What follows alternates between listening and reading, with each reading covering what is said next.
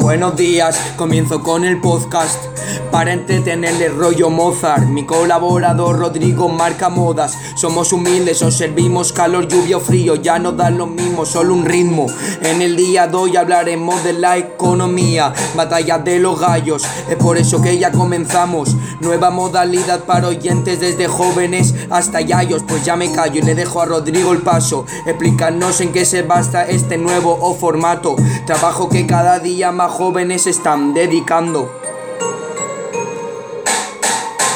Buenos días, me llamo Rodrigo, no tengo ese estilo, pero fluiré en este ritmo como lo hace mi Albertito. Primero un poco de info general, de cómo es que comenzó esta manera de expresar. Se cree que comenzó en los Estados Unidos, allá por los 80, una variación del hip hop. Raperos más importantes Tupac y Snoop. Gracias a ellos el género subió, luego de coger protagonismo se expandió y a principios de siglo a España llegó, mientras en Sudamérica estaba el Calderón, que junto a Ñengo lo partió. También llegó a Sudamérica, se popularizó, sobre todo en Argentina, Chile y México. Los chavales improvisaban para salir del peligro. El más importante, el venezolano Canserbero, desde el cielo ya nos está viendo. Volviendo a España aparecieron los primeros raperos, caben a destacar Nas, Toteking, Kase.O. Eran los mejores por muchas razones y follones. Primero se rapeaba en parques y callejones. Tras el éxito en la multitud apareció la primera competición, que fue la Red Bull.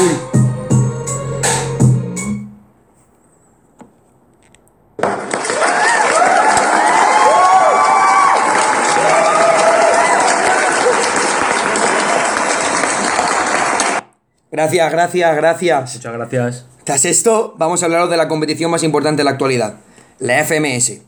Es la liga profesional de freestyle y se creó en España, pero viendo su éxito también se trasladó a países como México, Argentina, Chile y Perú. Esta competición está compuesta por 10 MCs, un DJ, un speaker y 5 jurados que califican la batalla y el ganador.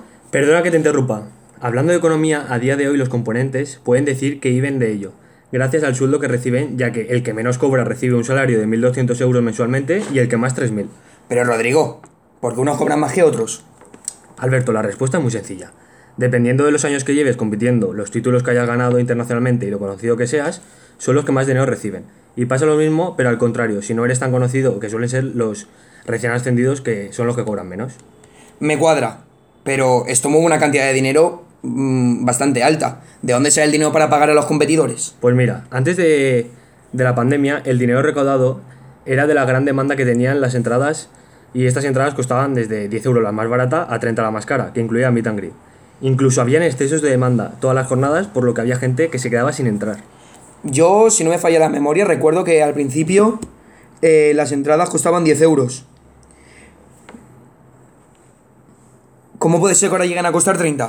Pues mira, aprovechando el éxito, incrementaron la oferta en cantidad y en precio. Y actualmente, tras esto del COVID y la pandemia, ¿cómo ha afectado a la economía? Porque ahora lo transmiten por stream, ¿no? ¿Cómo recaudan dinero para mantener a todo el equipo al completo? No se ha notado mucho, ya que, como has dicho, actualmente se transmite por YouTube, donde generan ingresos mediante las millones de visualizaciones que obtienen cada evento. ¿Y esa es la única forma de obtener ingresos? Porque yo he escuchado que grandes marcas lo llegan a patrocinar, lo que he escuchado yo por la tele, ¿eh? Así es, hay varias marcas que le patrocinan. Por ejemplo, el sponsor oficial es la tienda de ropa tan conocida JD Sports, y el segundo sponsor más importante es la marca de perfumes Axe. Y por cierto, una curiosidad, yo recuerdo un evento que hubo ahora más o menos año y medio, ¿no es así, Rodrigo?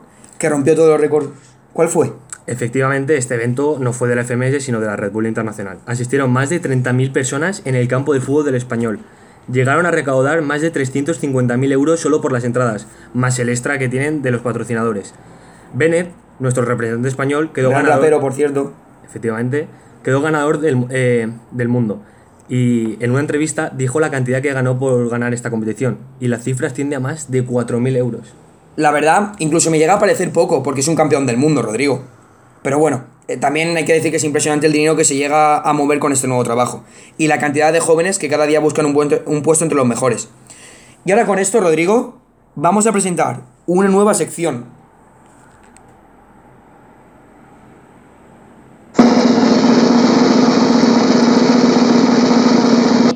respondiendo una pregunta de los oyentes.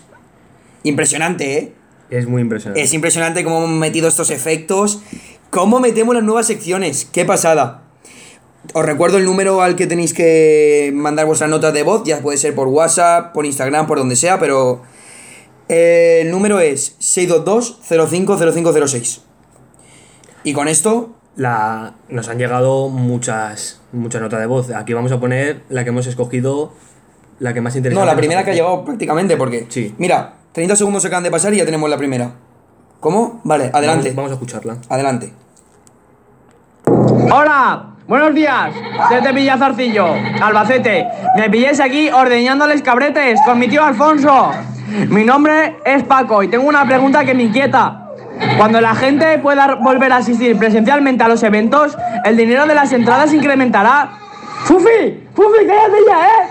Perdona, que es que el perro se me está descontrolando. Un saludo, hasta luego. Un saludo, Paco. Un saludo. Qué gran hombre. Pues bueno, amigo Paco, dependerá de lo que quiera hacer la empresa. Nosotros no sabemos y no somos responsables en eso, pero seguramente se incrementarán, ya que habrá menos público por el aforo permitido y tendrán que seguir sacando beneficios. Bueno, y con esto ya despedimos el programa porque nos piden paso el siguiente programa de podcast. Un día más desde Altos FM, queremos daros un gran abrazo y muchas gracias sobre todo a nuestro colaborador de oro, Rodrigo. Muchas gracias, Alberto, por invitarme a este gran programa. Cuando quieras puedes volver. Y también muchas gracias por escucharnos. Recordar que mañana a la misma hora estaremos aquí. Un fuerte abrazo a todos. Adiós.